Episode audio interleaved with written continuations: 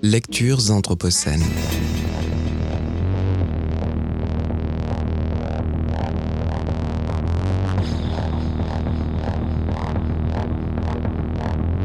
Lecture anthropocène.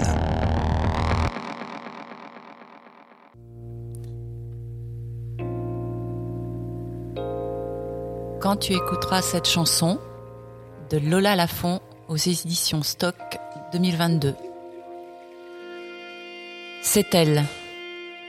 Une silhouette à la fenêtre surgit de l'ombre. Une gamine. Elle se penche, la main posée sur la rambarde, attirée sans doute par un bruissement de rire dans la rue. Celui d'un élégant cortège de robes satinées et de costumes gris. Elle se retourne, semble héler quelqu'un. C'est un mariage, viens, viens voir. Elle insiste d'un geste de la main, impatiente.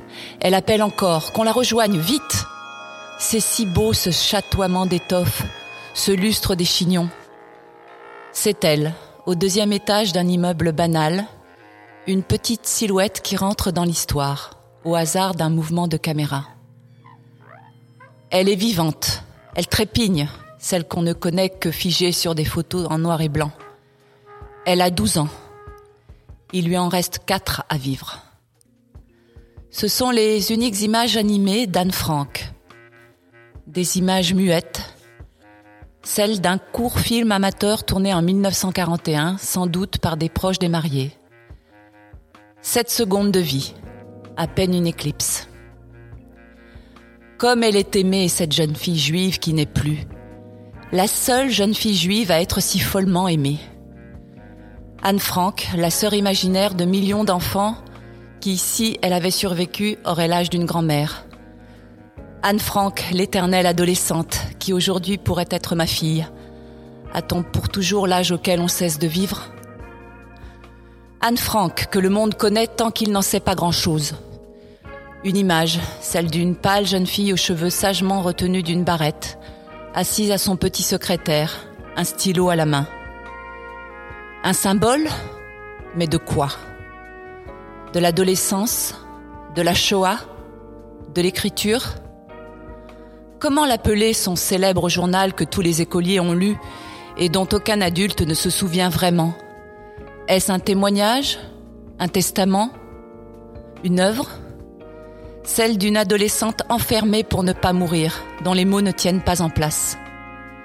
Celle d'une jeune fille qui n'aura pour tout voyage qu'un escalier à monter et à descendre, moins d'une quarantaine de mètres carrés à arpenter, 760 jours durant.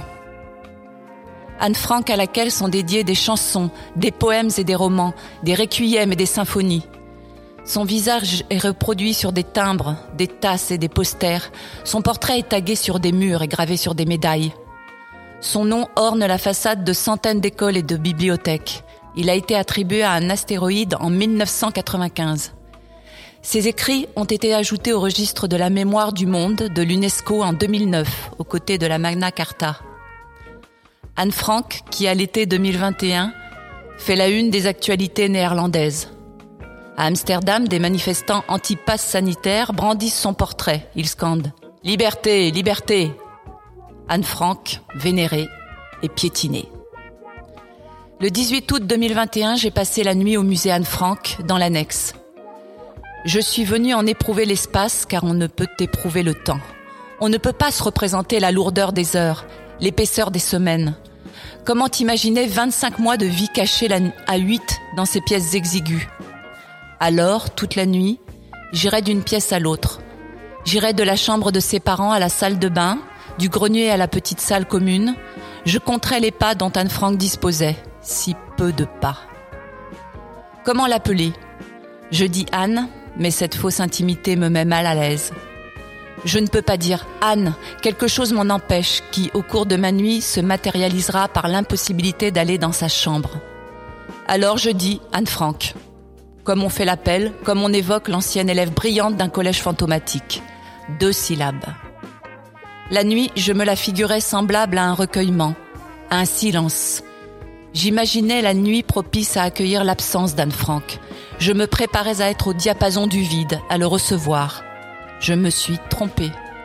la nuit s'est habitée, éclairée de reflets. Au cœur de l'annexe, une urgence se tenait tapis encore, à retrouver.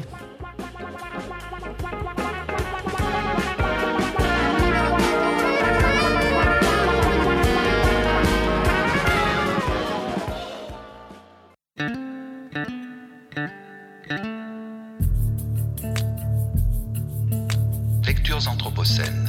Lecture anthropocène.